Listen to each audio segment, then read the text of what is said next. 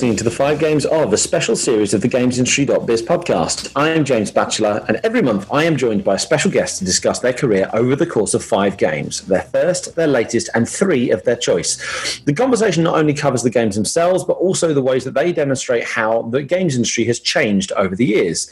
Uh, the series so far has primarily concentrated on uh, development, but we're going to be looking at talking at composers, PRs, artists, writers, journalists, publishers, marketers, and more to talk about how the industry has evolved over the course of certain people's careers. So far, we have already spoken to uh, Velan Studios Guha Bala, Team 17's Debbie Bestwick, and Thomas Was Alone developer, Mike Bithell. If you subscribe to the podcast and scroll back through the feed, you'll find those episodes, as well as another series we do, which is the Game Developers Playlist, where developers talk about one game that influenced their careers. Today on the Five Games of, we are speaking to Mikael Kasurinen from Remedy Entertainment. Mikael, thank you so much for joining us. Uh, thank you so much. Great to be here.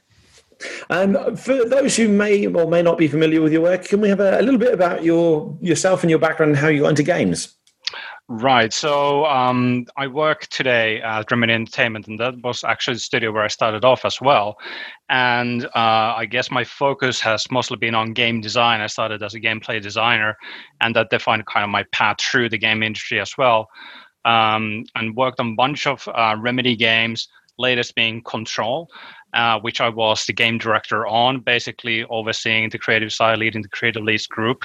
And the same thing with Quantum Break as well. That was the previous game that we did. And uh, that's roughly who I am and what I do. Nice. And you've now just given away two of your five games. That's fine. Sorry about that. no, no, not at all. Not at all. It's, it's, it's not like it's a big surprise. It's fine. but um, let's let's launch into it though with uh, with your first game.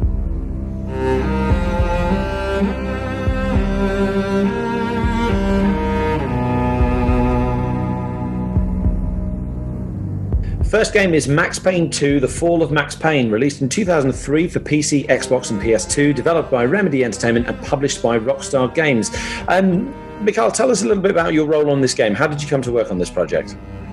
Um, right. So um, I started Remedy uh, in 2001, and we were just just kind of wrapping up Max Payne 1, or that was released already in the summer, and then there was still some work on the console version so on. And I worked as a gameplay designer. So basically, my job was to um, basically look at the levels, their layouts, and uh, essentially craft the gameplay moments within the experience, like how the combat setups worked and uh, any puzzles that existed and so on. Basically, crafting the experience that the player would go through. And that was my job on, on Max Payne 2. And um, and at the time, uh, everything was kind of broken down into separate levels. I think there were like 20 level, 21 levels in total. And out of them, I think I looked at eight or nine different levels. And it was a very different time. It was like three of us, uh, gameplay designers, that worked on the game at the time. And uh, looking at the team sizes and so on today, yeah, it, it was a very different kind of environment. Well, let's um, expand on that then. Like, what, was the industry like back then? So, setting the scene a little bit. 2003, we were a couple of years away from uh, the next generation, which in that in that case was the Xbox 360, the PS3. Uh, we were still three years away from the Wii. Um, so we are kind of mid-generation or certainly towards the late generation at this point um, in terms of consoles. Like there was no mobile games. There was little to no distri- digital distribution because steam did not launch until september of that year. 2003 september 2003 mm. was when steam launched. So download games hadn't fully taken off by this point. Um, so yeah very different industry to be to be developing in. Like kind of um, I, I guess like do you miss anything? Like what, what was good back then? What was great? What, what is better now well, um, it was interesting. Like looking at Max Payne One, uh, Remedy definitely saw itself and, and still does in many ways as a, as a PC developer, right? But the sales of Max Payne One on PlayStation Two were just staggering. Uh, and it, it, really blew up. And I, I, think that changed the mindset quite a bit. I think within the studio that hey, these consoles are kind of a big deal as well, and and we should really kind of make sure that whatever games we do in the future, we we invest and make sure that we produce high quality SKUs as well on the console platforms and, and not PC only. So so there was that kind of I think a little little uh, kind of a shift in the in the thinking and the culture happening as we were working uh, on on Max Payne 2 already. And it was clear like you know there needs to be you know really good SKUs uh, from for for the consoles as well. And what was maybe i was kind of um, lucky to have my first game as a sequel in in many ways because it was a, a, very straightforward setup. Like it was already a game that existed, and uh, I had worked on that game indirectly in different ways before. So it was something that was easy to jump into. So it was very familiar. Everybody knew what we needed to do, and and kind of game direction wise, it was straightforward and and in many ways it allowed me to really kind of focus on on the kind of uh, craftsmanship side like you know learn to you know build encounters iterate them and, and so on work with others etc uh, instead of being in a kind of a you know complicated creative uh, kind of environment where there's a lot of question marks, uncertainty, and so on. There was none of that with Max Payne 2. It was very clear what we need to do, and it's still probably the fastest game project that I've worked on. I think it lasted like 18 months uh, or 20 months, something like that, and then it was done, like boom. And and compared to to the kind of a climate where we are, you know, today, that's extremely rare. And I think it's the uh, only time also at Remedy when when we worked on a on a sequel uh, and after that, we've been just basically creating new IPs. So it was an interesting moment to to join the studio. And I think from uh, looking at, I, I, think the biggest difference uh, is the team composition, like how much responsibility at the time a single person had in the team. And and it, there are pros and cons to it. Like when you have a lot of responsibilities and and you need to understand a lot of different things to be able to work uh, there was a lot of things that you had to um, take into account. And and if there are problems it's up to you up to you to figure them out and and so on. So in many ways there was a sense of uh, efficiency and the team was small not a lot of management over the team. Basically there was a lot of responsibility but there was expectation that we did get work done. And but it also kind of leads to i think in like that when you when you work so broadly, it it also you lose a sense of depth and, and also focus on, on on the work that you do. As as mentioned, I think I worked on nine different levels out of twenty one, and um, and that's a huge amount of different levels to kind of jump into and, and kind of uh, do what you can and, and move on to the next one and so on. So you get the more like a broad uh, kind of uh, touch upon all the work that you do. Mm. It's interesting as well. As you mentioned, this is um, a very rare, if you know, if not only, remedy sequel. Um, I guess that that's kind of been a constant in the industry since 2003 is is that if a if a new IP takes off, instantly people expect sequels, um, and by people I mean both players and you know probably publishers and shareholders as well. Um, we'll kind of we'll, we'll, probably touch on this like throughout the rest because there's a lot of games here in your collection that people want and expect a sequel to. So I guess how has it changed the expectation and whether the expectation for a sequel matches up with the reality of actually getting one? Like Max Payne took off um, and was brilliant. I loved the original Max Payne. I absolutely it was one of my favorite games of that generation. Um, like so a sequel seems obvious to to players, but like what does it kind of take behind the scenes and then like nowadays what does it take to kind of get a sequel greenlit? Mm. That that's a great question. I, I think have a lot of complicated, even conflicting thoughts about sequels overall. Um, I can see the sense from a business perspective that it gives you a lot of predictability with the product. Like everybody understands what it is. It, it makes things simpler regarding marketing. It makes things simple regarding creative direction, execution, tool change, and, and all of that. So creating a sequel in many ways can help in in kind of uh, uh, creating a sense of uh, predictability where everybody knows what's going to happen next and, and so on. There's this immense value in that for, for a studio. And, and it's got you know, a bit hard to even describe in, in what shapes and forms that value surfaces actually.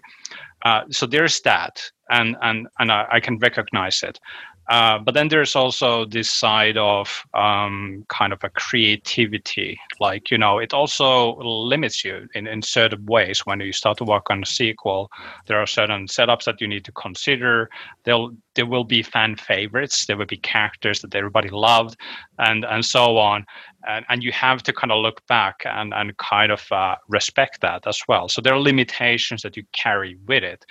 And as, as a creative person, you usually want to approach a product with the intent of making it memorable and interesting for for whoever that experiences it.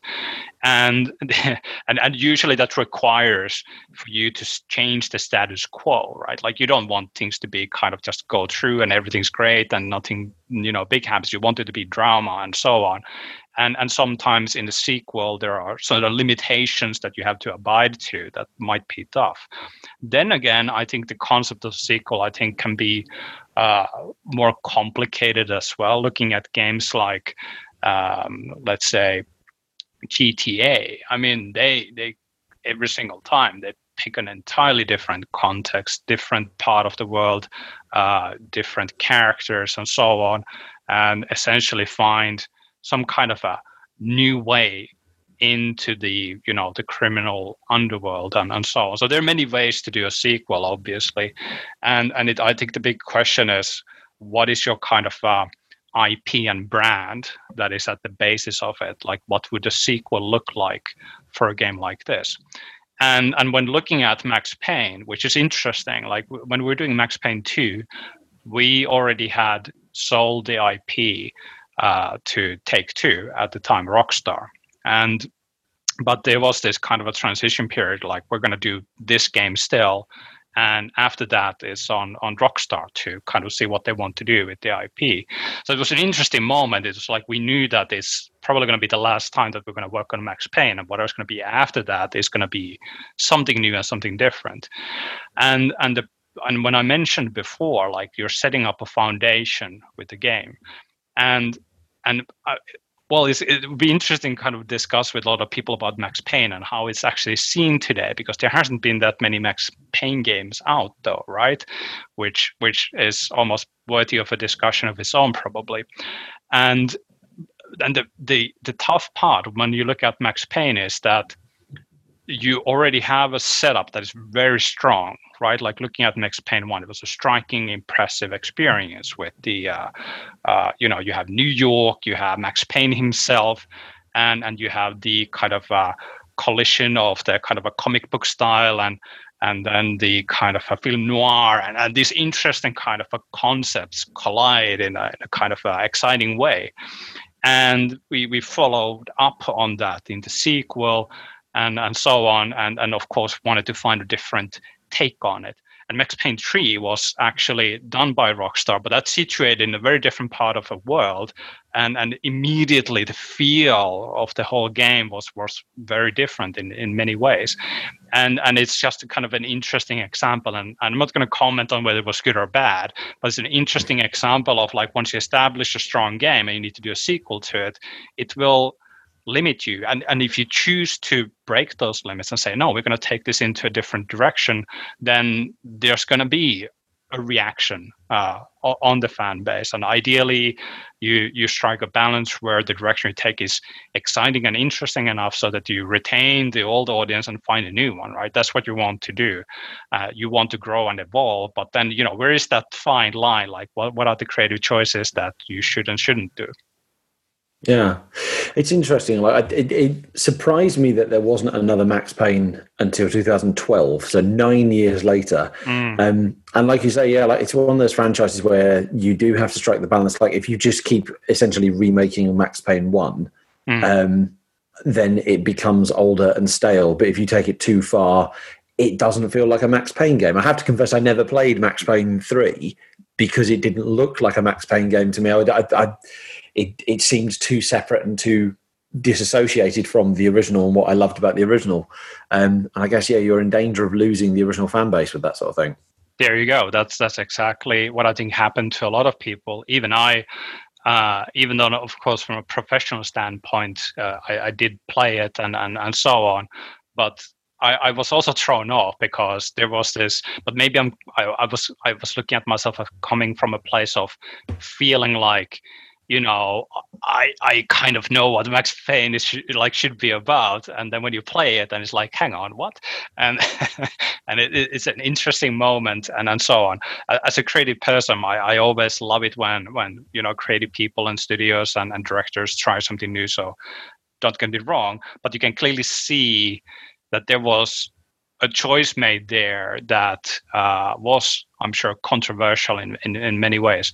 And yes, it, it, it, took a while until the Max Payne, uh, Max Payne 3 came out.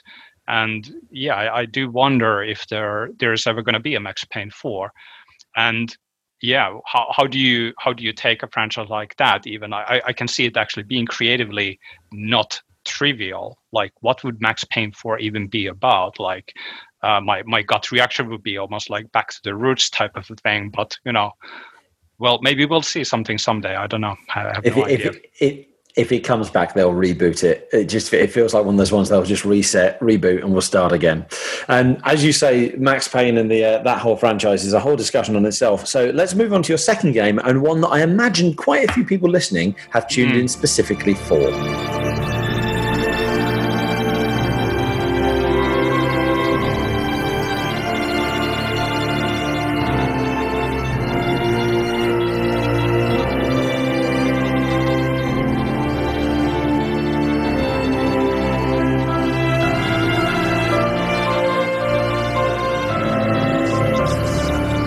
Alan Wake was released on Xbox 360 in 2010, later on PC in 2012, developed by Remedy Entertainment and published by Microsoft. Uh, what was your role on this game then? How were you involved with Alan Wake? Right. So uh, I have to start by saying that Alan Wake was a long project.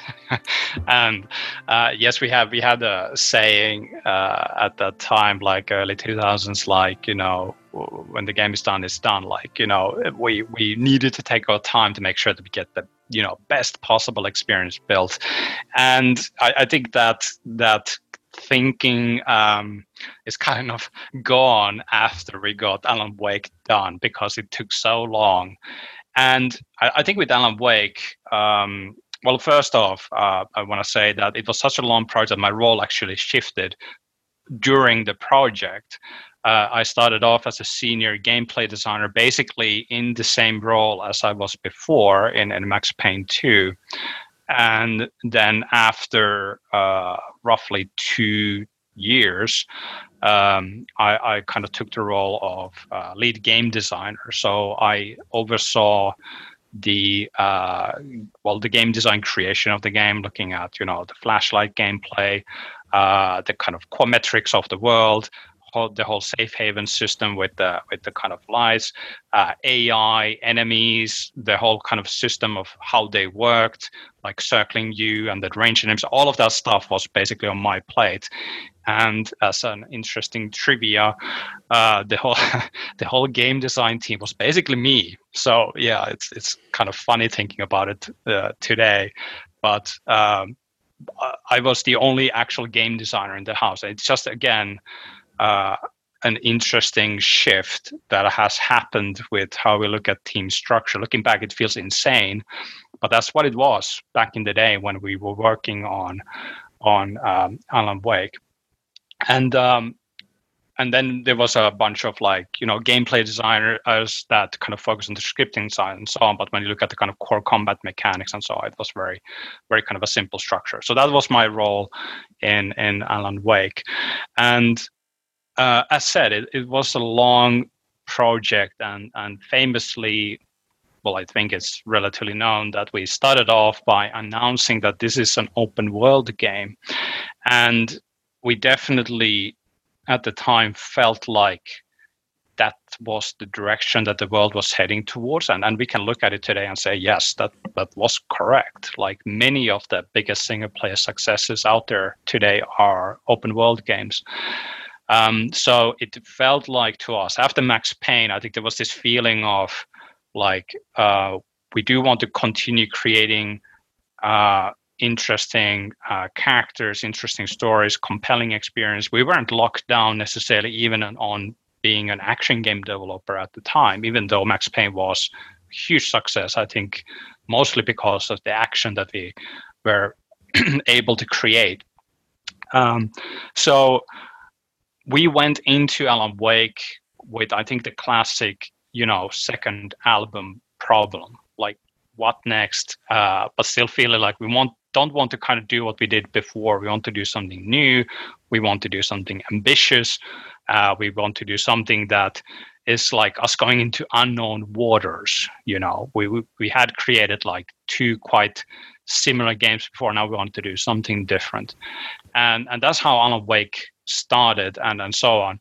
But again, like looking back, I think the reality was that we were a relatively small team. We did want to do an open world game, but it became quite clear that during the first one or two years, we we had massive problems in in trying to kind of figure out. It, it was essentially a game direction problem. Like, how do the different elements of the game come together not just you know gameplay itself like do i shoot in this game or you know with the flashlight but also storytelling and and you know cinematics uh, the how do we visualize the world and and so on all of these problems uh, together made it very clear that you know there was some kind of a heart in that experience that was kind of missing. Uh, that's like me looking back at that time. At the time, I, I wasn't experienced enough to be able to kind of stand back and look at like what are we actually doing. Uh, we focused a lot on kind of low level, low level mechanics and, and very high level stuff, but those things never really met in, in a way that we felt was you know good so the first two years was a lot about exploration and part of the problem i would say was that uh, we we made a good deal regarding max payne when we sold the ip so there was uh, kind of a, a financial uh, safety for the studio essentially creating an atmosphere where it felt okay that okay we're going to spend one or two years just you know seeing what we could do and maybe not that and and maybe not that and so on. And and and it, i think it's an interesting example of how when you take a certain degree of pressure away it can also be a, a negative thing where you you kind of lose a sense of focus and decision making regarding what's actually important, what isn't important. When when you have that kind of a sense of safety and there's no rush, then it doesn't push you uh, either production wise or, or creatively in, in the in the right way. And, and it's been a big lesson i think which i took uh, very personally that i think pressure is good. You, you want to uphold to certain ideals. It doesn't matter um, you know what is the overall uh, let's say the kind of uh, financial situation around you, you have to kind of set goals for yourself that you adhere to and then kind of uh, rely on. And that's the only way you can actually be able to look at your work and, and make informed decisions and, and take steps forward. You need to kind of sometimes manufacture those uh, limitations around around you so that you can do that. Anyway, it, it, was like there's a time period that I, when I look back at Alan Wake, there was like uh, there, there are like two key time periods. There was this exploration where we basically asked, what is the game that we're even doing? Like, quite honestly, that, that, that was like the first period. And I think during t- 2007 or 8, um, there was this kind of a clear moment where we knew and I, I, think you know the studio knew that we can't continue like this. We need to we need to get focused and so on. And uh, essentially uh, had this kind of uh, uh shift in how we approach the whole thing and and kind of uh, essentially spent just months just focused on the kind of uh, core questions regarding what the game should be about. And and and we had this mindset of being ready to push any existing thoughts or you know ideas that were already table push those aside uh, ready to let them go. Like we don't ha- like hang on them. Like let's let's kind of leave that baggage behind. And that allowed us to take those crucial steps where we were saying that the open world actually doesn't bring us anything meaningful at the end of the day when we look at the story that we want to tell, the the light and darkness themes, and you know the the kind of uh, horror feel that we wanted to find, we, we and and the the psychological thriller. Like you remember, like it, we we kind of coined the term like psychological action thriller, and and for that to work as an idea and overall direction of the experience that we wanted to create, was clear that open world actually is not helping in that in any shape or form. And and the, the other problem with open world is that once you bring it in it is something that comes with its own um, kind of constellation of elements that are expected to be there. So so it felt. It was actually very clear at that time that we, we should kind of leave that leave that out. Um, there was i think a moment where we were thinking of taking more like a survival horror direction instead. And that I could have seen working in an open world setting, but it would have been a very different type of a game with a very different approach regarding characters and stories and, and so on. And uh, so a choice was made basically. And and from that point on we started to build what was actually known what people see as alan wake.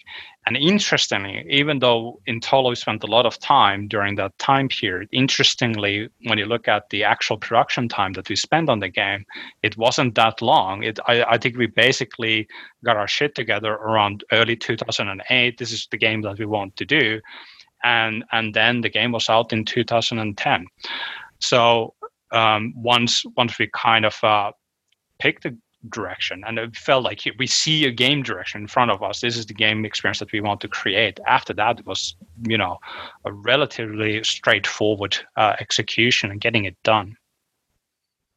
There's a lot to unpack there so with me. Sorry, no, sorry. no no at all i'm sitting there fascinated it's like um so I, I kind of want to talk first about, then about the length of development cycle, and as you say, like the well, the overall length of development cycle, and as you say, like the you know the the fact that it really was primarily developed in the last eighteen months two years, like that.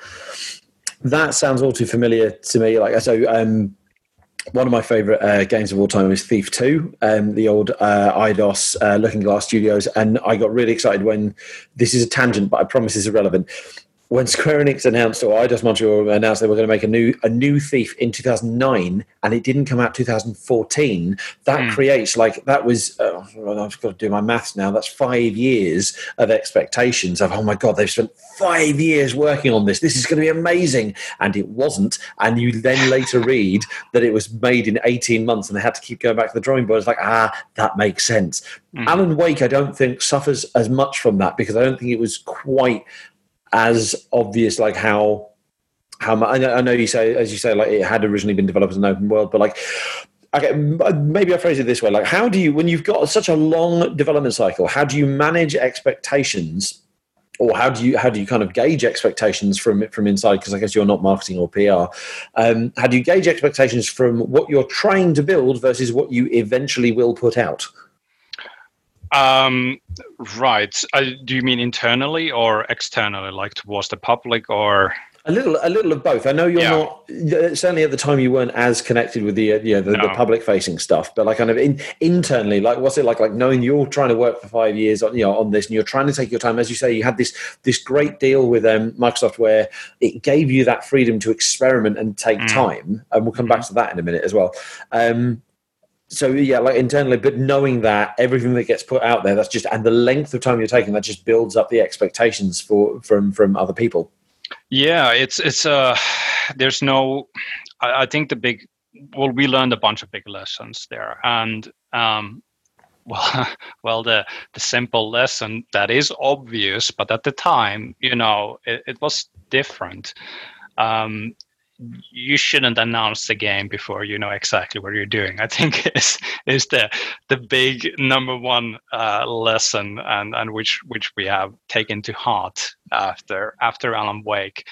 Um, we were too eager, I think, and and part of it was honestly we didn't have a publisher when we first announced that we we're doing Alan Wake. People actually don't remember that when we came out and said, "Here's Alan Wake." It, it, it, was a pretty bold move, honestly. We basically showed a prototype of the game before we even had a publisher. The whole point of that was to actually get publishers excited about it. And this is, you know, a game that we are now creating, want to do this open world thing and so on. And it turned out to be effective. It was very helpful. Uh, but that's how how it how it got started.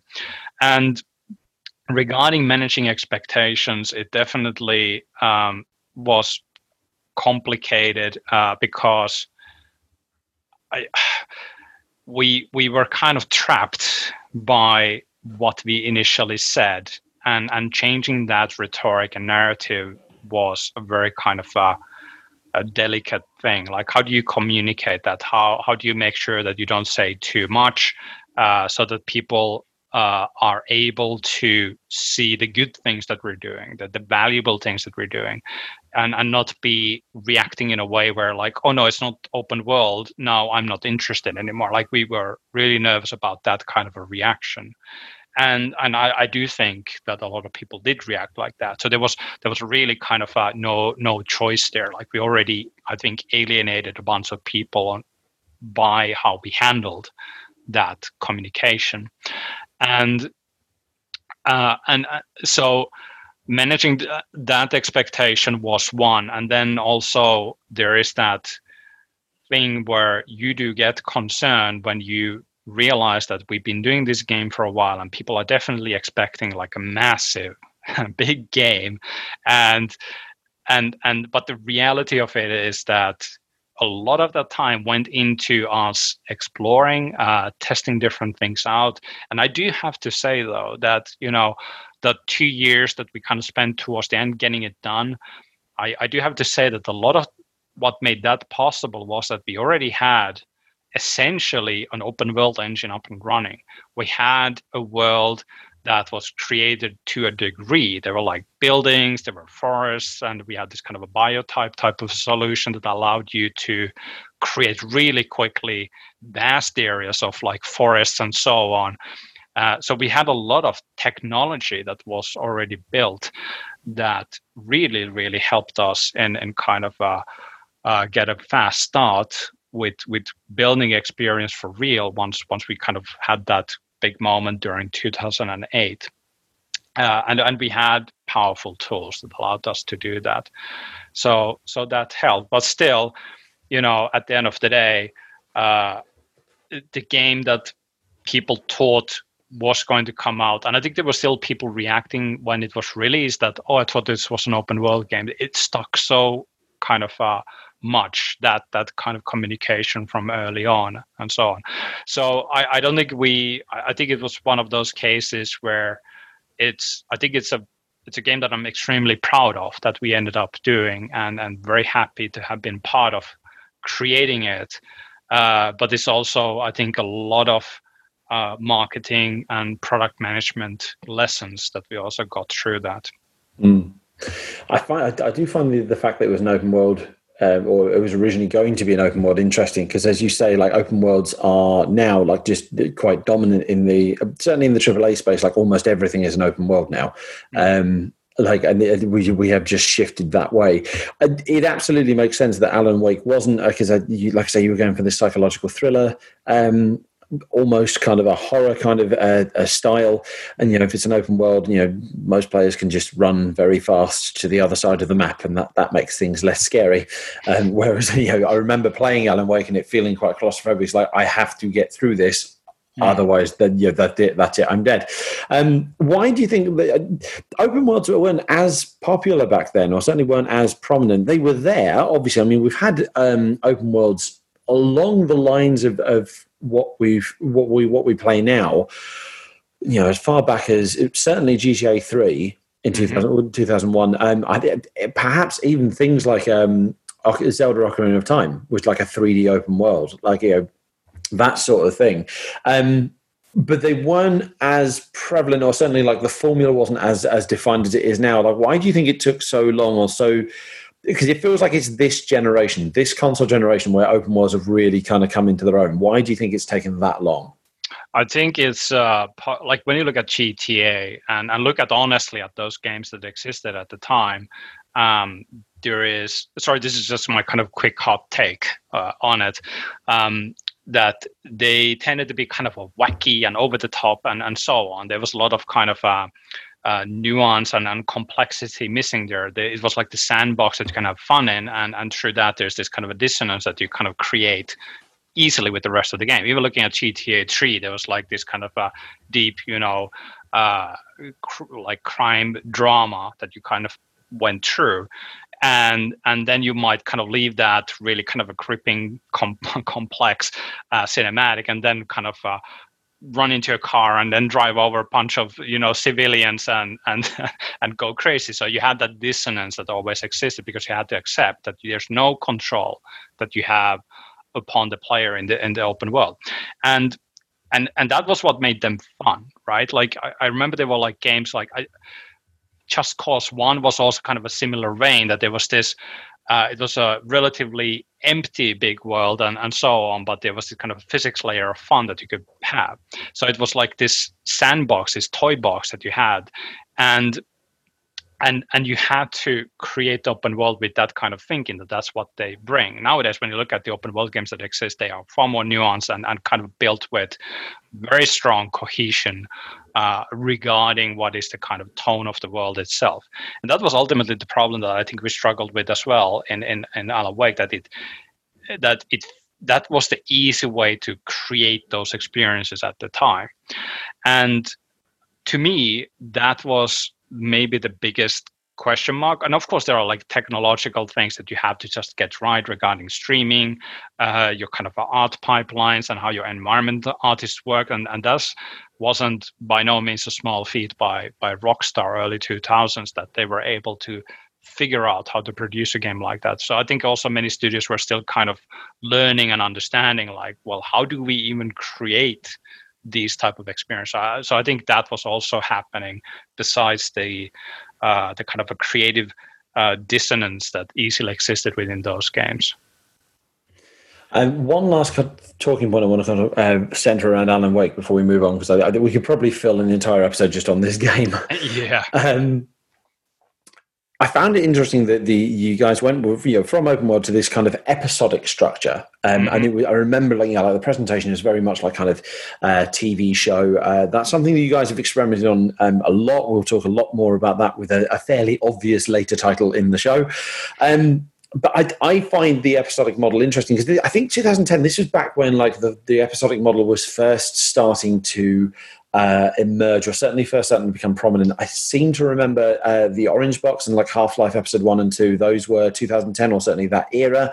Telltale by that point, I think it started like its um, its point and click adventures, and here we are, kind of 10 years on, and Epic episodic gaming hasn't quite taken off as as much as I expected, and the episodic games you get tend to be of a very very similar formula. They tend to be your narrative driven um, almost passive. That's that's I'm generalizing here, but like mm-hmm. almost passive experience in the, in that like you know things like your Telltale games, you know your Game of Thrones, your Walking Dead, your um, Tales of Monkey Island, your Tell Me Whys, your Life is Strange is like, those, those episodic games where a, lo- a large part of it is essentially you're spending an hour or two enjoying absorbing a story making choices here and there, maybe solving a puzzle or two, walking around. But in terms of action, they're very low on what you you know they're very low on on action in general. The hmm. only exception to that is Hitman, the 2016 reboot, which was episodic and it was gave you like a sandbox per month. Um, you know, with different missions and so forth, mm. you know, hmm. like with different objectives. And that still didn't take off to the point where Hitman 2 obviously became just a standard full release. And I believe they came the same way with Hitman 3 yours would Alan Wake wasn't quite the same. It, it was episodic, but it was still a full price game. I, am but, I, but, for me, it worked. I, I, could play. I could sit and play. Right, I'm going to do a quick episode of Alan Wake, and then I'm going to you know, go to bed or something, or read a book. Mm. Or, and it, it, broke it up into nice chunks. And I particularly liked the the recap feature, which oh, I yeah. kind of I really, really, really want more games to do that. Where if I haven't played in you know ages it does a little you know kind of a previously on and then because you gives you the key beats from the cutscenes and then here you go right you're straight back in now you know what, what you what's been happening. Because not everyone plays games like you know binges them in, a, in the course of a week do they? Like some right. of us spread it out over time. Um, i'm rambling so i will get back to you and let, let you talk again in a minute. I'm just intrigued as your take as to why the episodic structure hasn't really taken off in games and why it's been why it's been hard to get action games or mm. more active games to work in that episodic model. Right, I definitely have a, a take on that, but I, I, do want to mention regarding uh, Alan Wake. I, I, think choosing the episodic style uh, was first and foremost a stylistic choice. It, it was a creative choice, so that we you had this feeling. It was more about the feeling that you would have as as the player of what is the kind of cadence of this experience and, and having a cliffhanger moment and, and, and making it land with the same effectiveness that you get in an excellent TV drama.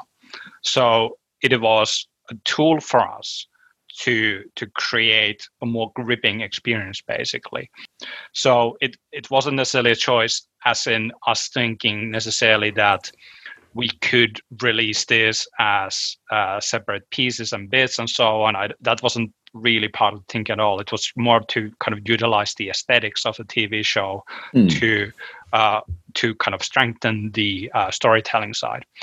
And and I, I agree. It was always like when we uh, floated into those uh, licensed songs towards the end. Like one of the most amazing moments that I, I've kind of had in, in a game was like when I first time saw that landing as I was testing and playing the game, I, I was like, man, this is this is something interesting. This is unique. This is different, and and so on. So I remember very clearly at the time how how happy I was about that.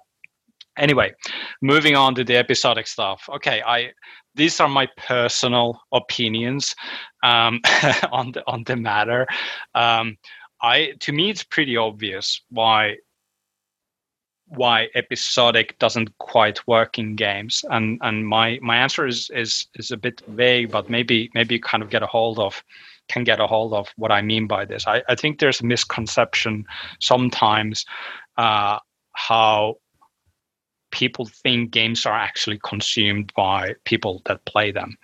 Uh, I, I, think it's a, in many ways a, a mistake and again, this is my opinion. I think it's a mistake to think that games should uh, kind of be looked at like passive entertainment, like TV shows, uh, and and and expect that people are interested or excited in any shape or form to experience games in that kind of a fashion. I think games are about they are immersive experiences that you feel like you're part of something like you jump into this world and, and you are there you're doing things it's up to you to figure things out and, and get things done and if the game is not doing that and it's just a, an interactive storytelling thing then then we get this interesting discussion of course like what is a game or, what is just a you know uh, a more complicated way of telling a story. And and i'm not going to go into that discussion but but on a high level to me personally the best games are games where that they challenge you in interesting ways and, and you want to be a part of it and you want to you want to make an impact upon the world that you feel like you have that volition to do it.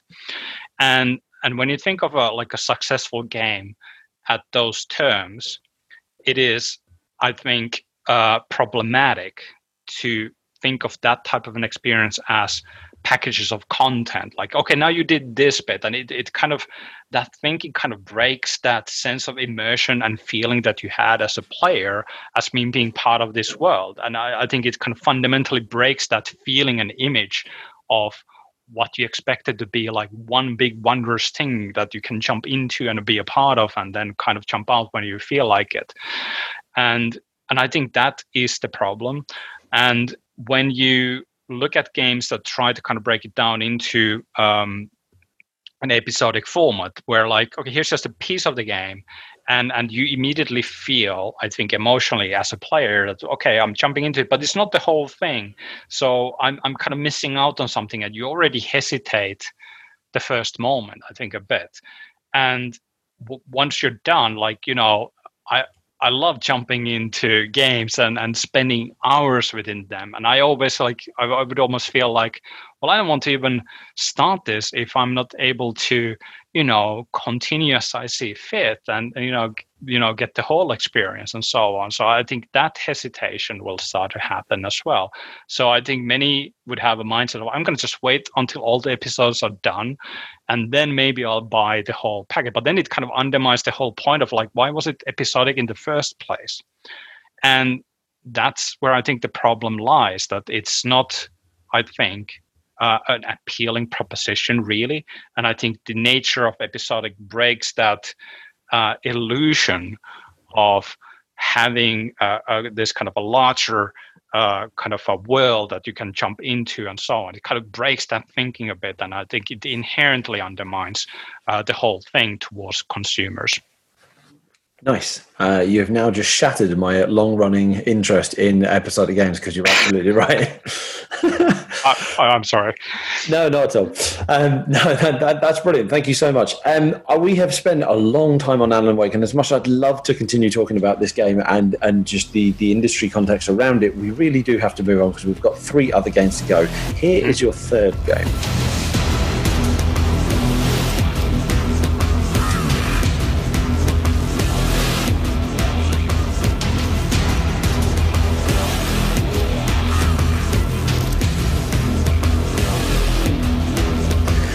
Battlefield 4, released in 2013 for PC, PS3, Xbox 360, Xbox One, and PS4. Developed by EA Dice, published by EA. And how on earth did you end up at EA Dice? uh, it was um, so basically uh, after uh, working nine years at Remedy and after being done with with Alan Wake, uh, I did I did continue after Alan Wake as a project lead on the on the DLCs and actually very proud of them. I think we did cool stuff regarding the Dark Place that I'm I'm really happy that we managed to pull off. Um, I did feel like uh, me as a kind of a creative person and and, and I, I, wanted to kind of learn more and see different types of games and so on and uh, not just single player but more complex products and so on uh, so I was eager to to see uh, other things. So I actually left Remedy after nine years. Um, I, I, was so I, I, went to Sweden. I was actually at Avalanche Studios for a while as well, but then moved on to uh, Dice to to work on Battlefield 4, and and it was a huge learning experience. I think in many ways regarding uh, kind of what how different I think the studios can be com- compared to each other, right? Regarding culture, uh, production, way of thinking, you know, uh, how how people even uh, overall uh, kind of uh, choose what to care about and what not to care about, and so on. Like, all, all, there's there's a huge differences uh, at the time, and I think still today, in in what is considered as a culture in the, in the studio, and if there are game developers out there that are listening and only being like in one studio, well, don't leave because of this. But I'm going to say that one of the best things you can do is to work in, in different studios just because you get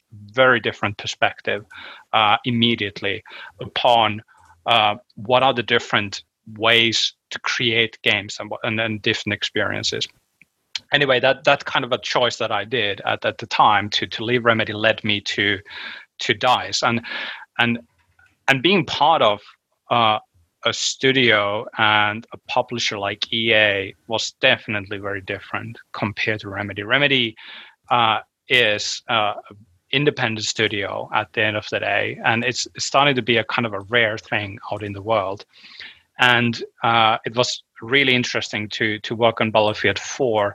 Uh, so there was the uh, lead designer uh, on the single player side. So basically, the team was uh, broken down into four different parts. So there's the single player production side and then this multiplayer and then there's like a central game group that basically defines your all the weapons that exist within this game and and so on and, and kind of looking at you know the core mechanics and and and so on like what is the first person shooting experience supposed to be etc and then there's the technology group uh, uh, Frostbite, uh, which which kind of clearly became a, a, a more larger thing, serving EA as, as, a whole, and, and so on in a, in a wider way uh, from there on. Um, but yeah, I mean that I, I made that choice. I wanted to see other studios out there. I wanted to see different other types of games as well. I wanted to learn. I wanted to see you know i would never i don't you know looking at remedy it, it was hard to see remedy ever doing a, a military first person shooter for instance after Wake i just that just wouldn't happen. Um, and uh, and i felt like you know now is a good time to see what else is out there. So yeah that's the, the kind of a vague reason why that happened. Nice.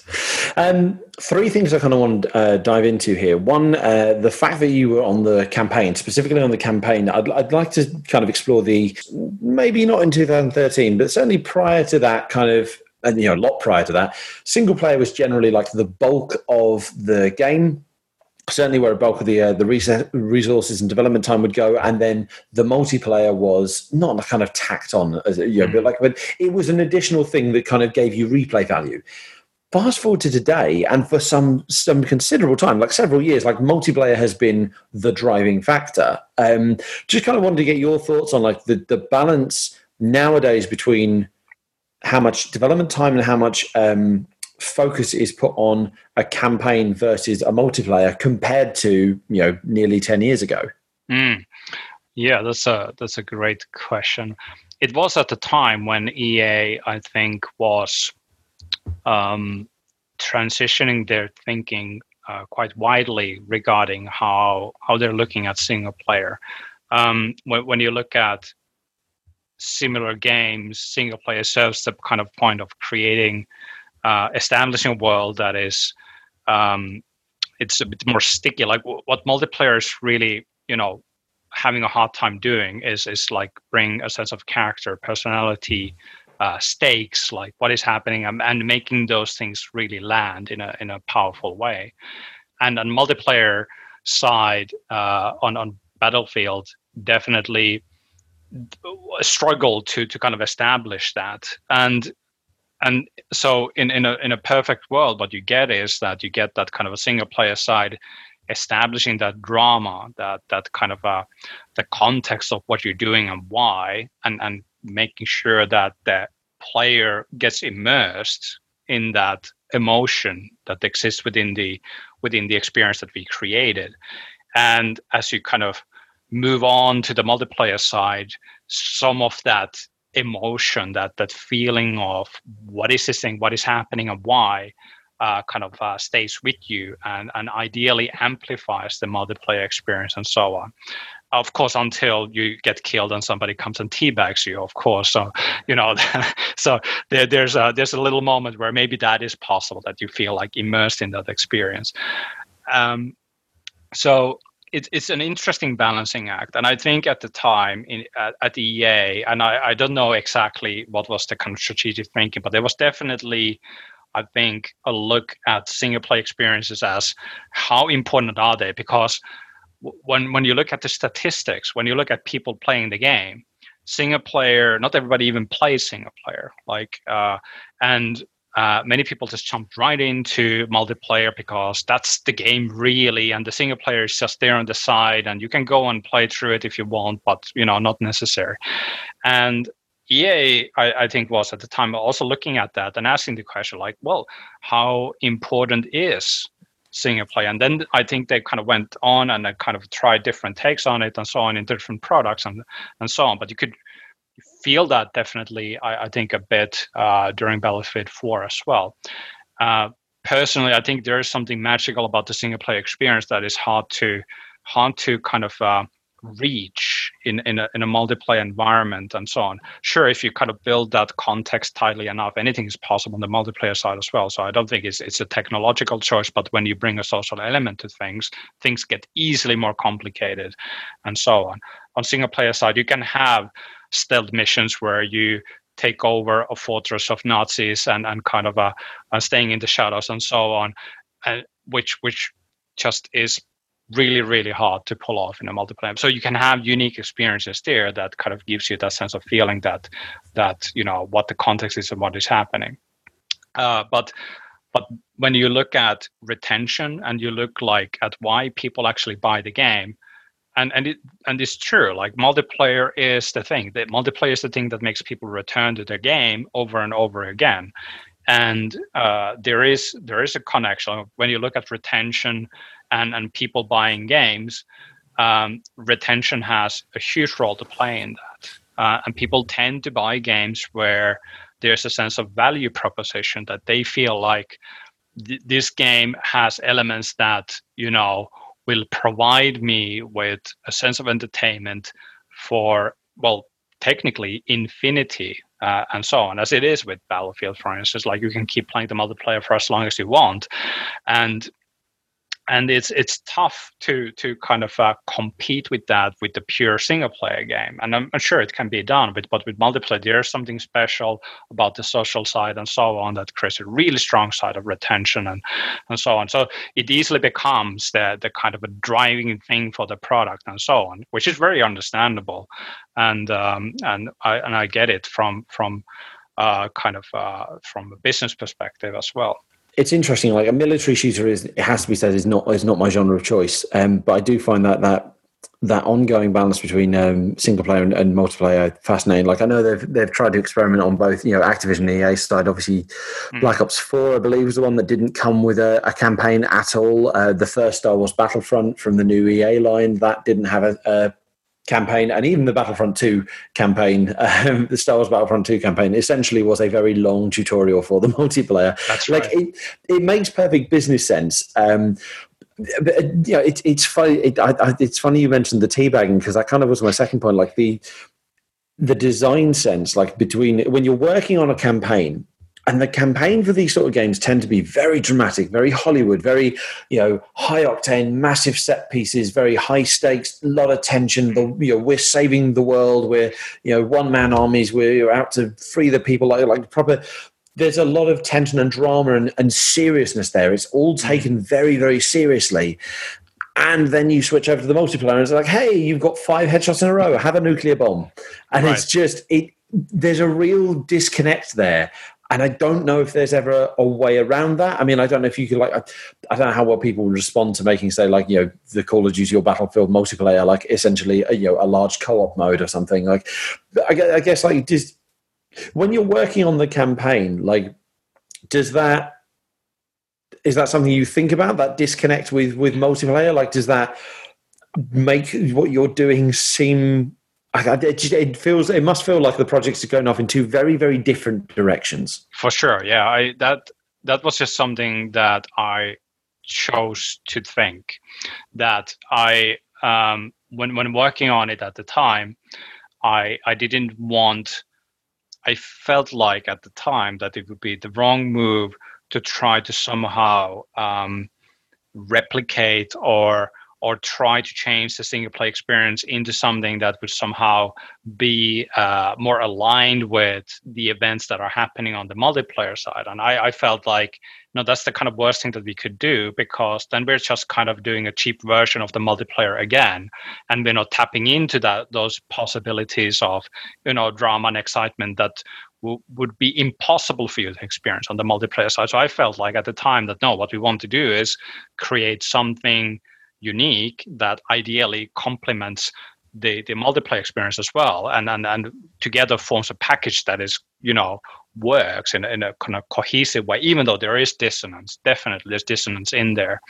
Um, so it, it was like uh, a, clear choice and, and I was very adamant about it that let's let's kind of uh, well, let's not try to replicate, let's say, AI behavior that is close to what you would expect in the in a multiplayer game, like more like a bot-like thing. Like, no, I want it to be, um, I want it to be human drama with AI. They can make mistakes. They get scared. You never see anybody scared in a in a multiplayer game, right? Like they just stand there, shoot at you until they die or you die.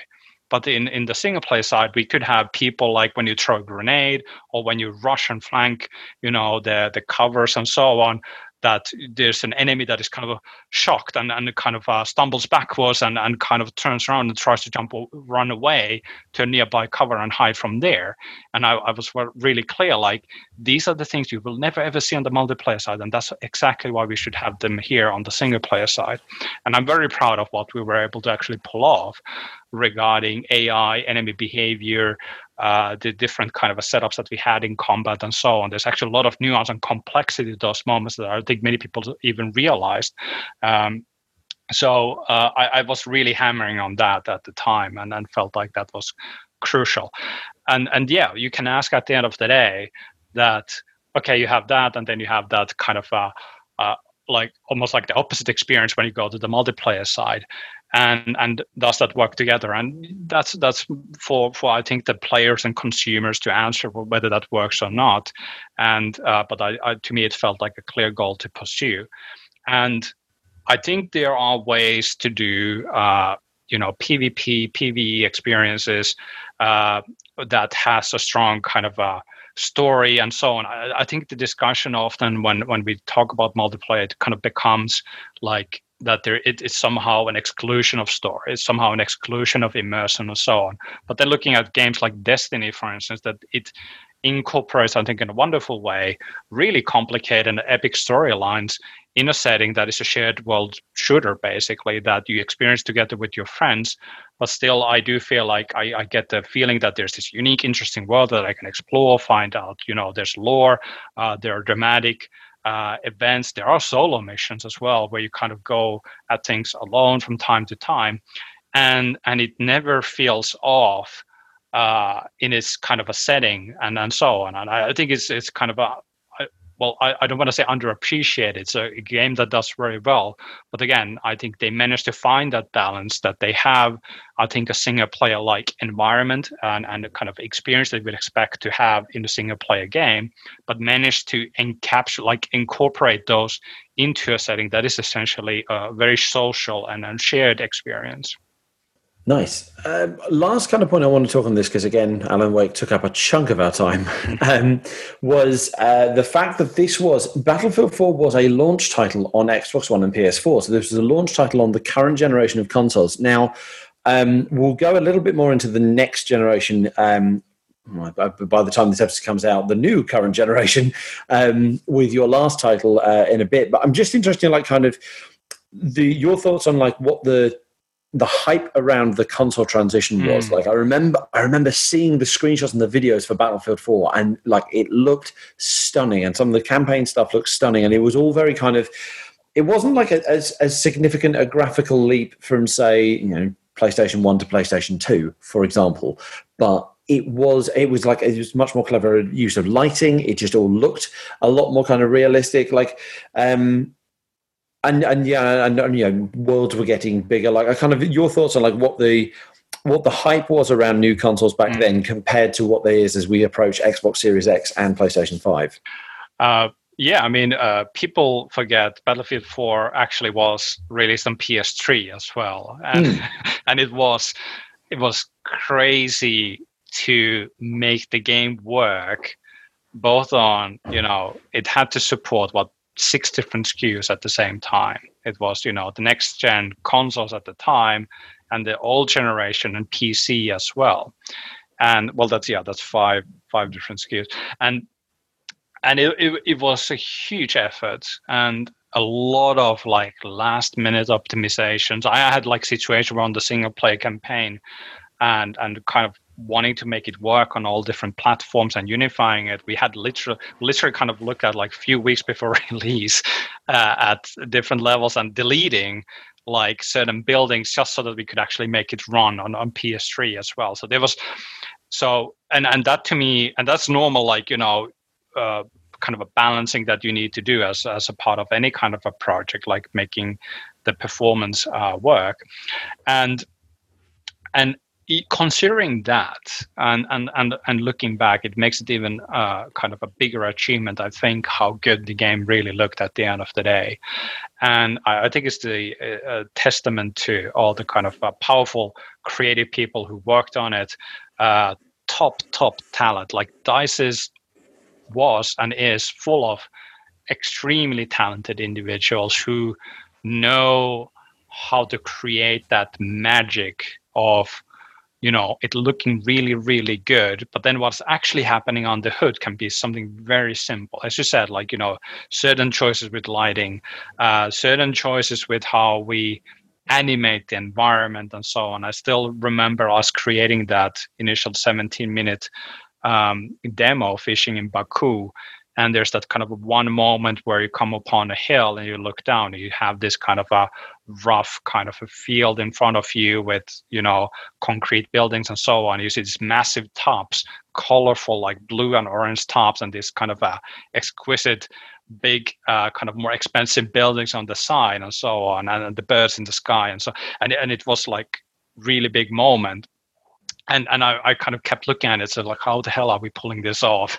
and so on. So it was visually a very very impressive game. And and and still kind of astounded uh, like of of what we pulled off.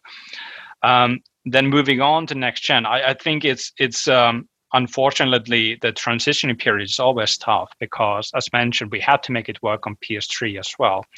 And with, with the new generation consoles, you always have that kind of a moment where need to learn the kind of a new ways of developing the games, new new kind of uh, technical requirements, like let's say achievements, like what are achievements and how do they work? How do we incorporate the design of those within the game that we have, and so on? And there might be a different solution on the previous gen version, even though it's from the same platform owner and so on. So there was a lot of like, there's this layer of uh, kind of a complexity regarding uh, you know performance and and utilizing the the platform features as, as well as you can and so on then you have a lot of them. So it's always like a problematic time for a game developer when the transition is is happening. Um, and and because there's so much work to do and and you need to make sure that it is at the end of the day like a balanced experience on all platforms. So uh, and I did work at the time, like uh, looking into things like. Um, it feels me like Xbox had that sensor Kinect, yes, Kinect, and and we were looking at things like uh, Kinect being able to detect whether you uh, kind of a lean so that we could do lean around corners, for instance, and so on. Uh, we looked at second screen. I remember at the time, like that you could have uh, like a map in front of you, basically on the experience. Like you can see as, as you play the game, you can have a second screen in front of you and see exactly where you're on the battlefield, and then just focus on the main screen in front of you, and so on. Uh, so these these were like examples of the the new cool features that the new generation will would bring.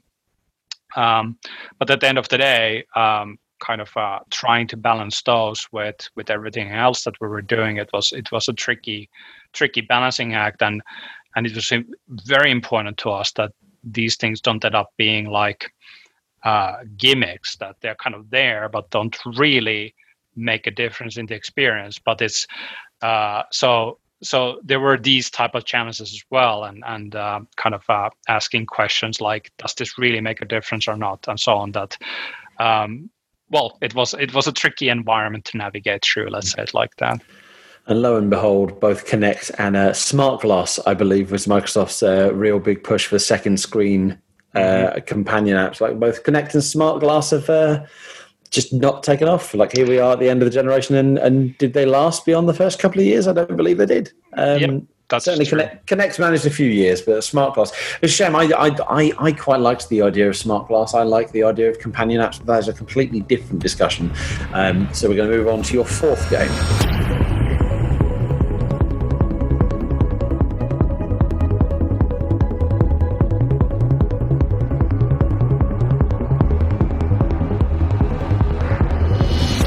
This one is a personal favourite of mine Quantum Break, released in 2016 for Xbox One and PC, developed by Remedy Entertainment, published by Microsoft. Um, you're back at Remedy.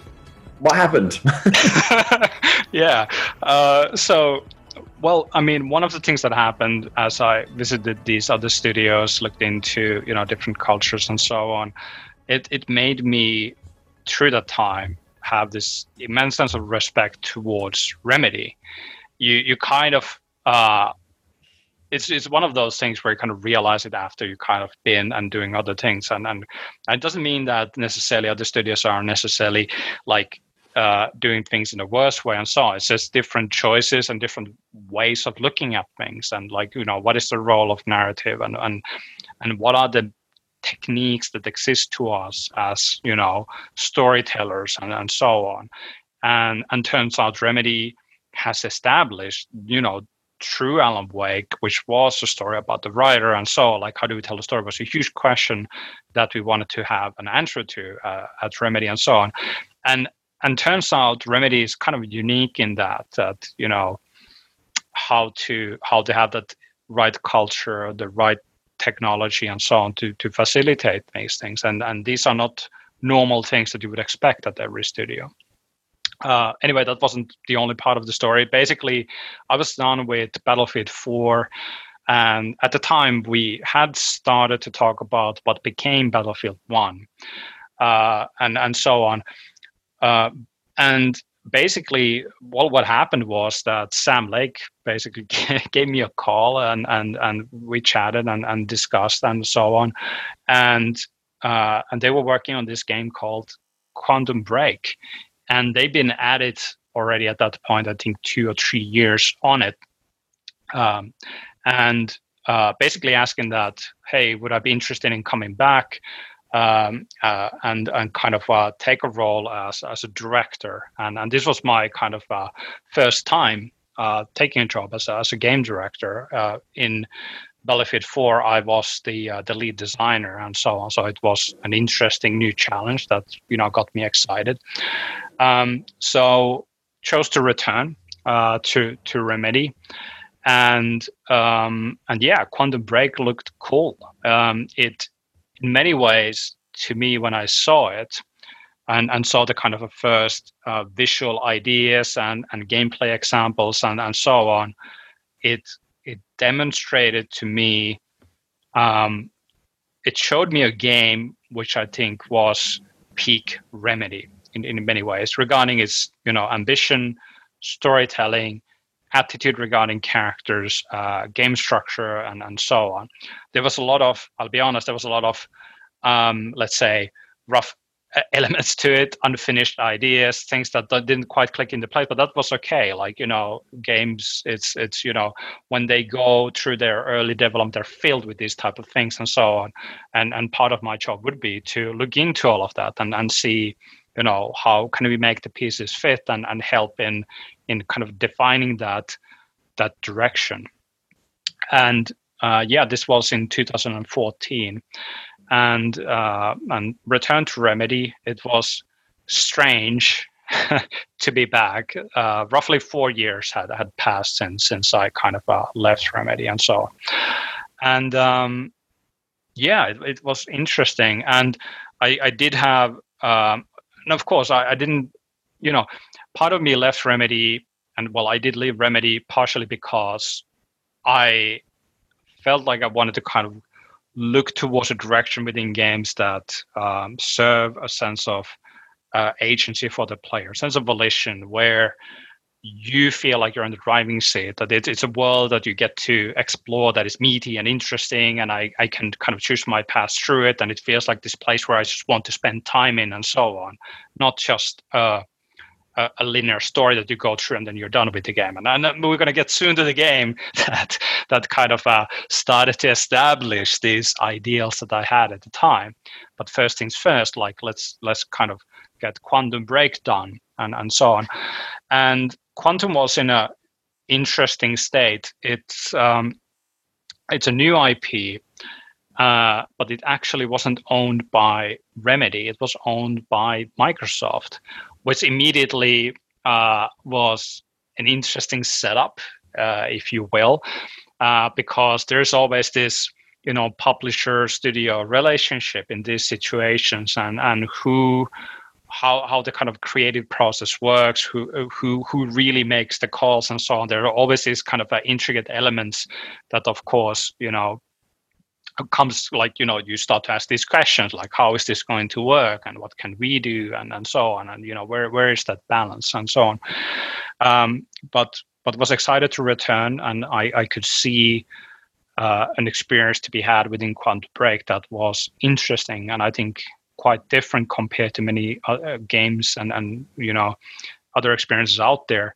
And yes, there was the the kind of uh, the TV show side uh, that I, I felt like of course remedy needs to do a game where there's going to be a tv show in. Like looking back at Alan Wake and then we talked about the episodic thinking and taking this kind of a stylistic cues from tv shows and so on.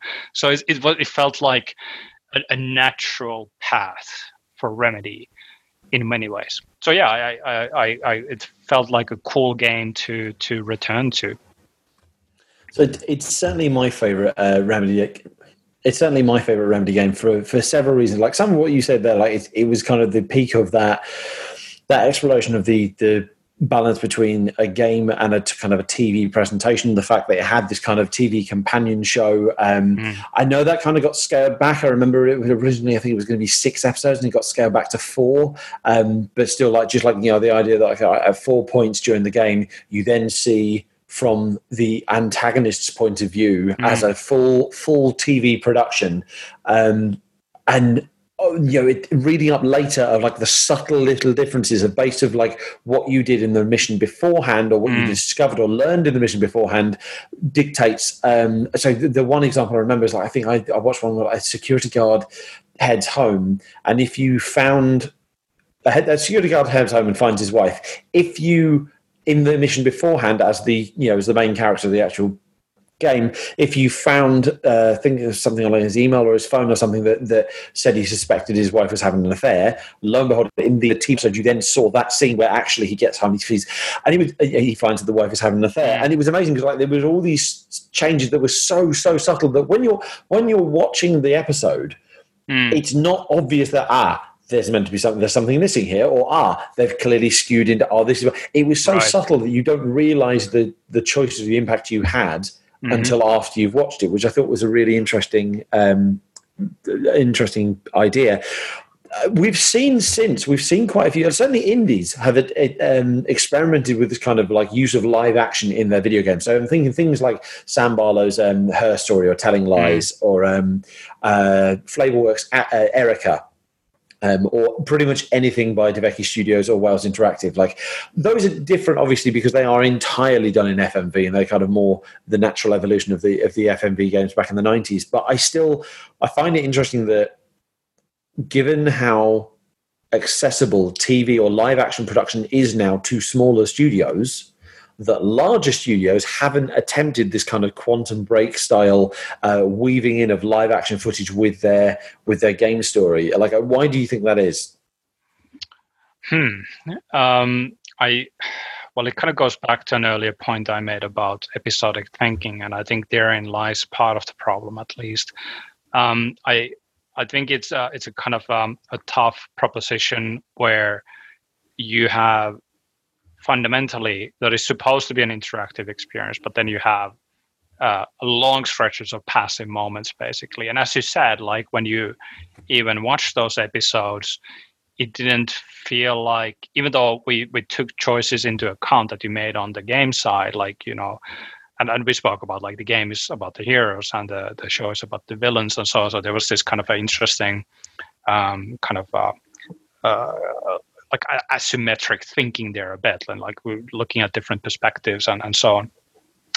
Um, so I, I, think it's it's again of, of the the uh, expectation that people have of the experience, and and I think people feel a bit hesitant uh, looking at this as a package like am i buying a game or am i buying a tv show and and then there's this nervousness that might exist that it's going to be like uh, a, a worse world of both when we try to kind of combine them that there are like um, these uh, corners that we cut and and you know had to simplify and so on which which to me definitely wasn't the case. And so so uh, and I, I think it's it's like people consumers you know or audiences they want experiences that they can grasp and understand and relate to. And I, I think when they look at products like that, where it's like clearly two different styles of entertainment in, in one package, they they hesitate and and it's it's a bit too different. And also, I think where we failed in in a way was that having that sense of better sense of connection between the TV show and the game as well. Like somehow, I don't know, visualizing the the impacts that you had on the other side, so that you can see the show and so on. And and and figuring all of that stuff was was hard and complicated because these were like two different productions entirely. Uh, the TV show was produced by other people and and so on. Of course, we kind of worked with them and then had a lot of kind of syncs and connection points. And the game was produced within the studio, so creating those kind of connection points was was really uh, uh, kind of complicated and, and tough and so on, and didn't give us a lot of kind of uh, uh, room to maneuver in in many ways. So I, I think these kind of uh, elements uh, kind of led to a place where I think a lot of people hesitated with with the product that uh, was in front of them at the end of the day. And and I do feel a bit. Uh, I don't want to sub like that, that a bit unfairly. Uh, maybe uh, I, I, think they. I, I read that there were people who were surprised, for instance, that there's action in, in Quantum Break. They're shooting in Quantum Break, and uh, I never surprised to hear that they are surprised, and, and so on. So I, I think the overall setup probably led people thinking in, in a very specific way. And that just demonstrates to me the the problem of you know what is the product? When people see live tv shows they i think almost automatically expect that well there's not going to be a like a like a big action gameplay component there at all or it's going to be some kind of a adventure type of thing and so on uh, which wasn't the case. So yeah, I think it's, it's like a perception problem mostly. Mm. I, I certainly think as well, like there's this and I don't know if this is what you were going for at the time, but there is this this ongoing um, discussion of how we get TV audiences into games. Like that's a conversation mm-hmm. I've had with developers before. How do you get TV audiences into games? And again, going back to those episodic games we were talking about, that's been seen as a way of doing that. I remember um, interviewing the people who did uh, the the Planet of the Apes game, Planet of the Apes: Last Frontier, and the idea was right. We're going to make a game that people who like watching the movies will enjoy playing because they can just sit and they can use their smartphone as a controller, so it's not it's not scary. You don't have to like press loads of buttons. And I don't think that took off, and like I don't think there is definitely this disconnect between Mm. A, a purely TV consumer and a purely games consumer, like, and the, the, the experiences are two different. And I, I, I admire and I love the fact that Quantum Break tried to to marry that together. Like I, I, I, debated with you know at the time, you know, trying to get maybe my wife to sit and play. It's like, right, I'll sit and do the action bits, and you can kind of help me make decisions, and then we can watch the TV bit together. And it's like I don't think that would quite work, but I loved that you tried. I loved that it was. you know what I mean? Like I know exactly what you mean, and I'm happy also that we tried. I'm proud of what we managed to pull off, and and I think it's a very unique product in in many ways. I don't think there's anything quite like it really, and and so uh, and it definitely was interesting. And and as a creative person, you want to be able to work on things that are kind of uh, trying out things that haven't really been tried out in that kind of way before. I don't mean that they wouldn't have been games with similar kind of ideas, but the extent that we kind of took it was definitely interesting and so on. But yeah, I mean, in in hindsight, I and again, it's it's something that I do believe. It's just you know there are different forms of entertainment, and um, and people uh, kind of experience them for different reasons. I there, there's a mood that I have when I go and play games. There's a mood that I have when I go and watch, you know, movies or, or TV shows or read a book. And so I have this kind of uh, like a internal uh, kind of a desire to experience something very specific. And and when you try to marry many of these elements together, you, you're I think you're always taking a bit of a risk there.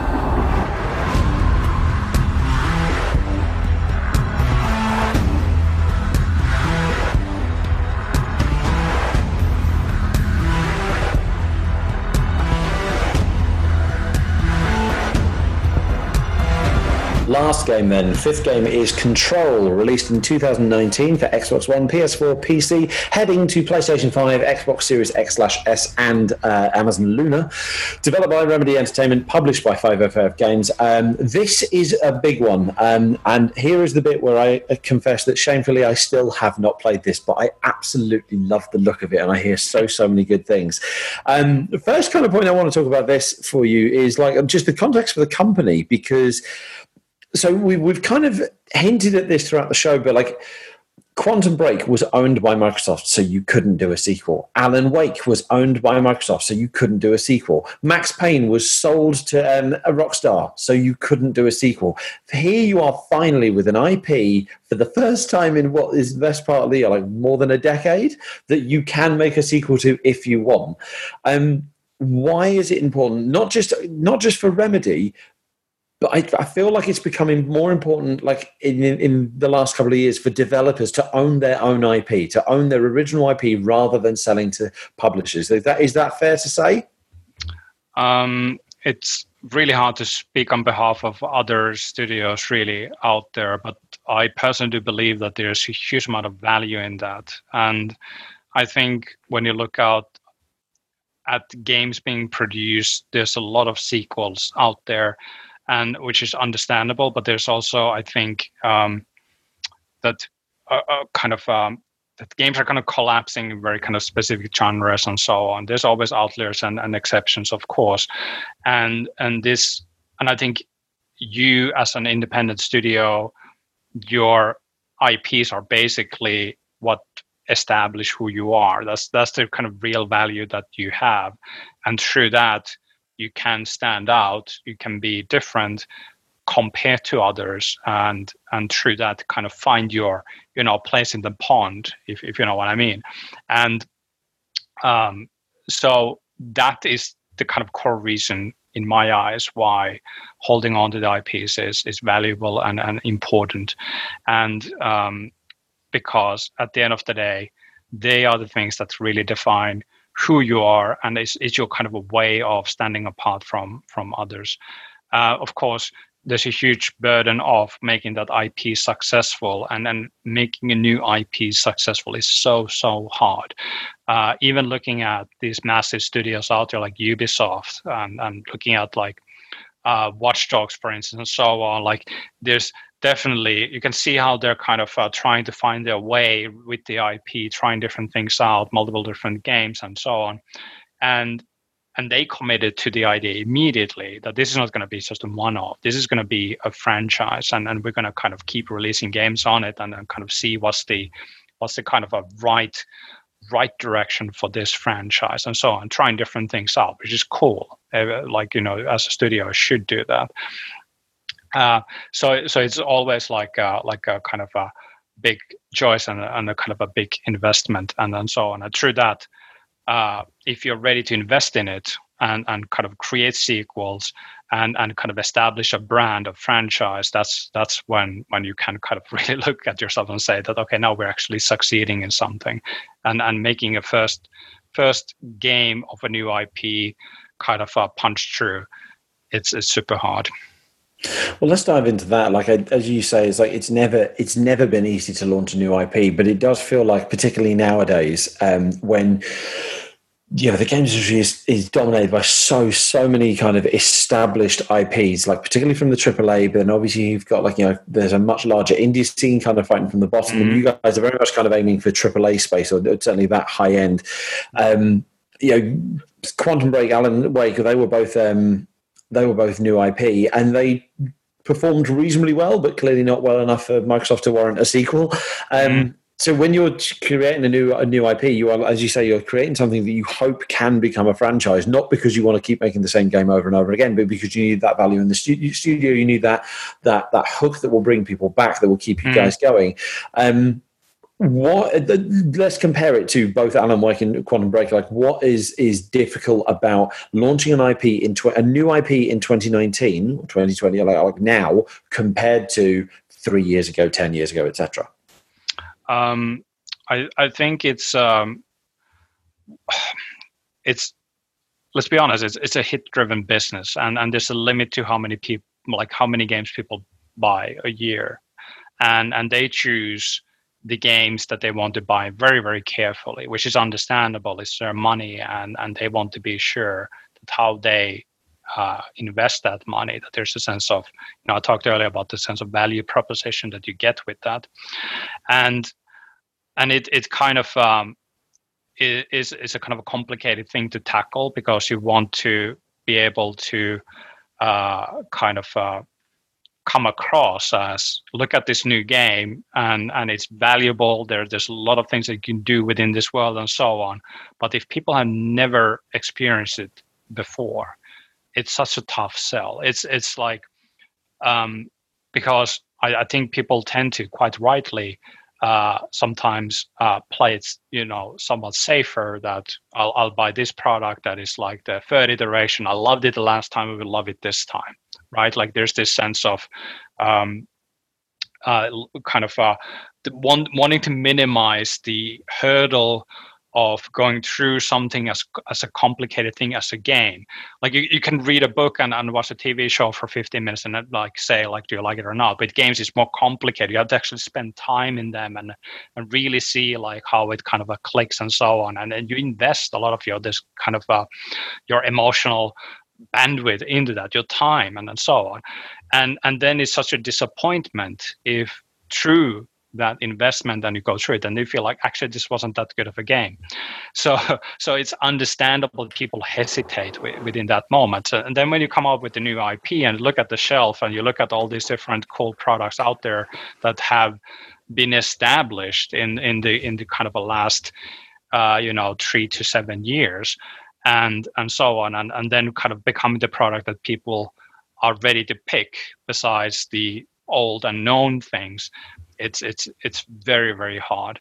And and that's the risk you always take with the new ip and and the thinking from my side is that and again it's it's like i think it's uh, like building a house uh, and you you have to establish like a foundation like here's the experience and then you look into and you hope that it does well enough so that you know you have you have a reason to at least you know from a financial perspective to see that the, we should build a sequel and, and so on that there's something to build on top of even though it's not immediately a massive financial success. So you of course need to you need to have enough success so that it's a kind of viable idea. And and then you're ready to kind of build on top of that and so on and uh, and many many successes I, I think have been built like that it's it's kind of rare when you look at these massive IPs today, uh, like let's say owned by uh, Ubisoft or you know EA and so on. They they started simple and and and small and weren't necessarily initially a massive success, but they kept at it, tried different things out, and through a number of releases, they kind of uh, suddenly found their kind of uh, style and direction that made things click and then so on and, and with that comes you know the larger audiences. So it, it is a journey which which i think you have to commit to uh, already before you even started to work on the first game that what is the continuity of the experience that we are going to create it's not just about this first product it's going to be also about product number two and three after that as well so as a studio, I, I, think we we have to start link, thinking like that, and and we are actually thinking like that with every product that we actually release, be it Alan Wake, Quantum Break. We've always looked at them as a, kind of an entry point into a new universe, basically that we could, you know, continue from there in, in different shapes and forms, and and sometimes maybe in a kind of a more radical way or or more conventional way, and so on. But it's always we've always had that thinking there uh, people i think i think we're seen in, a, in an interesting light because we always done a new ip and and I, quite rightly i mean some people think that it's because we want it to be like that but it's not really the case where we love doing new ips don't get me wrong but I don't think we would mind doing a sequel either, and uh, and so on. Uh, so, so there's no like religious kind of attitude from our side regarding any of that. Um, what what is the difference in the in kind of today and and three years from now? I, I think is it is that kind of uh, uh, kind of a the the experiences and IPs that already exist out there are so massive, they're so big uh, you buy a new Assassin's Creed game, you're going to play that game for months. You could easily play it for months, and so you don't even need any other games out there. So, so it, is in a way like a like a, a competition in many ways of the player's time that that different studios have, and and and that's getting harder and harder every year, and and the games are becoming bigger and bigger, um, and and that's definitely I think. Uh, uh, let's say, uh, an interesting challenge for a smaller studio like us. So basically, Control 2 confirmed, yes? no comments on that. Didn't think so. That's fine. Um, it's interesting as well, like Control, because it's it's an end of generation game, and mm. particularly this past current past slash current generation. I have to remember this episode is coming out after launch of uh, Xbox Series X and PlayStation Five. On the Xbox One and PS4 generation, we saw a lot of remakes, a lot of definitive editions, remasters, and so forth. Mm. So late generation, you know, previous generations, much much older generations, if you came out late in the um, in the cycle, um, that's it. Your game, like your game, had to kind of had to be picked up, or that was it. Like I was kind of lost forever. And there were some great games you just never picked up because they were bought at the tail end of the cycle. Um, and and they just they just didn't have the audience because people knew a new console was coming mm. out, so they saved up for those. This past generation, we've had um, a lot of remasters and remakes, like I've said, um, yeah, definitive editions. Control is an interesting one in that like so many titles um, from the end of this cycle, it's going to be on both. It's going to be on both um, platforms. You know, Battlefield 4, which we talked about earlier, was on both platforms. Mm. But this time round, there's this kind of expectation, um, or it feels like this expectation that's been set up partly, partly by Microsoft and their smart delivery, that if you owned it on this generation, you should get it on the next one. There's a lot of kind of free upgrades going on. Um, there's mm. a hmm. lot of uh, yeah, uh, it's almost becoming the standard that right so if you already own a game on this generation you get the next generation for free or at least you get the upgrade for free. And control is a rare exception in that. I believe the um it, it, it, you only get the cross platform if you buy the ultimate edition. Mm-hmm. um, now i'm going to guess that you're not directly connect, connected to that um, that decision but um, I guess I like your thoughts on that expectation because that that to me I can see why consumers are getting upset about this. Like, right, I've invested mm. in all hmm. these games. I want to bring yeah. them onto the next platform. And we are rapidly reaching the point where games as an entertainment medium, it is daft that there is this hard stop, particularly on consoles. There's this hard mm. stop every five to seven years. To like, right, all those things you had, they don't work anymore. Buy the new ones. Mm. Like that doesn't work with you know, DVDs, Blu-rays, films, nothing. Like there, is just no equivalent like of that in other forms of entertainment. Hmm. Um, but equally, you know, if I if I had the you know the, the hardback version of a, of Control, if it were a book, for example, I wouldn't then expect a free paperback copy. I would expect to have to buy the paperback. So I can see both sides of the argument. I'm just intrigued sure. to see your your take on it. Yeah, first of all, I want to say I think it's fantastic that you know backwards compatibility is like a default thing now with, with these generations, and that wasn't definitely the case in the previous generation. So I think that's a welcome thing. I to me, um, I ideally as, as a creator I mean, technology kind of serves a huge point. I love it when there are no new features on new consoles and the power that you get to use you can create more impressive experience and that's all fantastic. But i do want to kind of reach a place regarding technology in games where this is starting to become like common. Like you know i can buy a game for ps4 and of course i can play that game on ps5 and so on. Like that's like a given. And and i like that. It's, it's more close to mobile games and so on and i hope that the console environment becomes like that as well. It's better for the consumers and it's better i think for the developers as well. Now having said that um, it is you know I mean, you can play Control uh, on PS5 if you bought the PS4 version, uh, and and that's kind of uh, uh, something that works quite easily and so on. And there's not a huge struggle in that.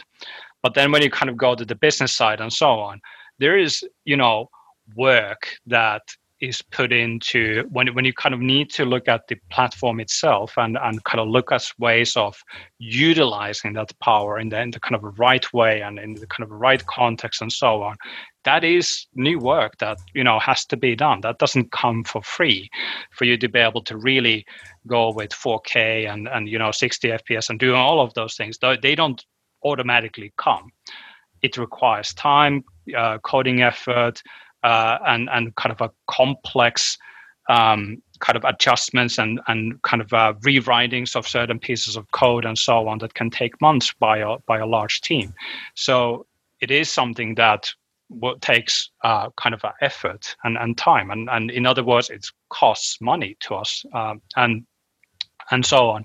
And that definitely kind of factors in. And uh, as you said, like I, I'm not part of the uh, kind of uh, let's say the larger decision making on this, but but when you look at it from a business perspective, it it is a factor definitely, and and and which I think makes sense.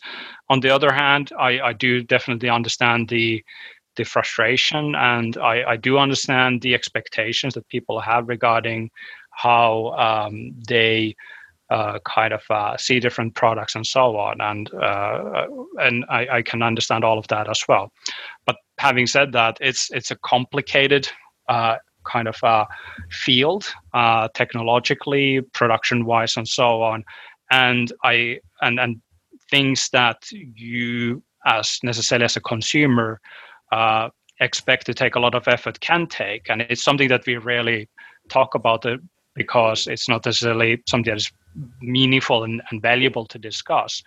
But, but that definitely factors into it uh, quite a degree. Mikael, thank you so much for your time today. Uh, I've taken up a lot of your time. Um, that was really interesting, really interesting look. Um, where can we find a little bit more about you? Are you kind of are you on Twitter so people can kind of get your hot takes uh, on a, on an up to date basis? yeah, you can find me at uh, Twitter at Mikael Kasurinen, uh, written together like that.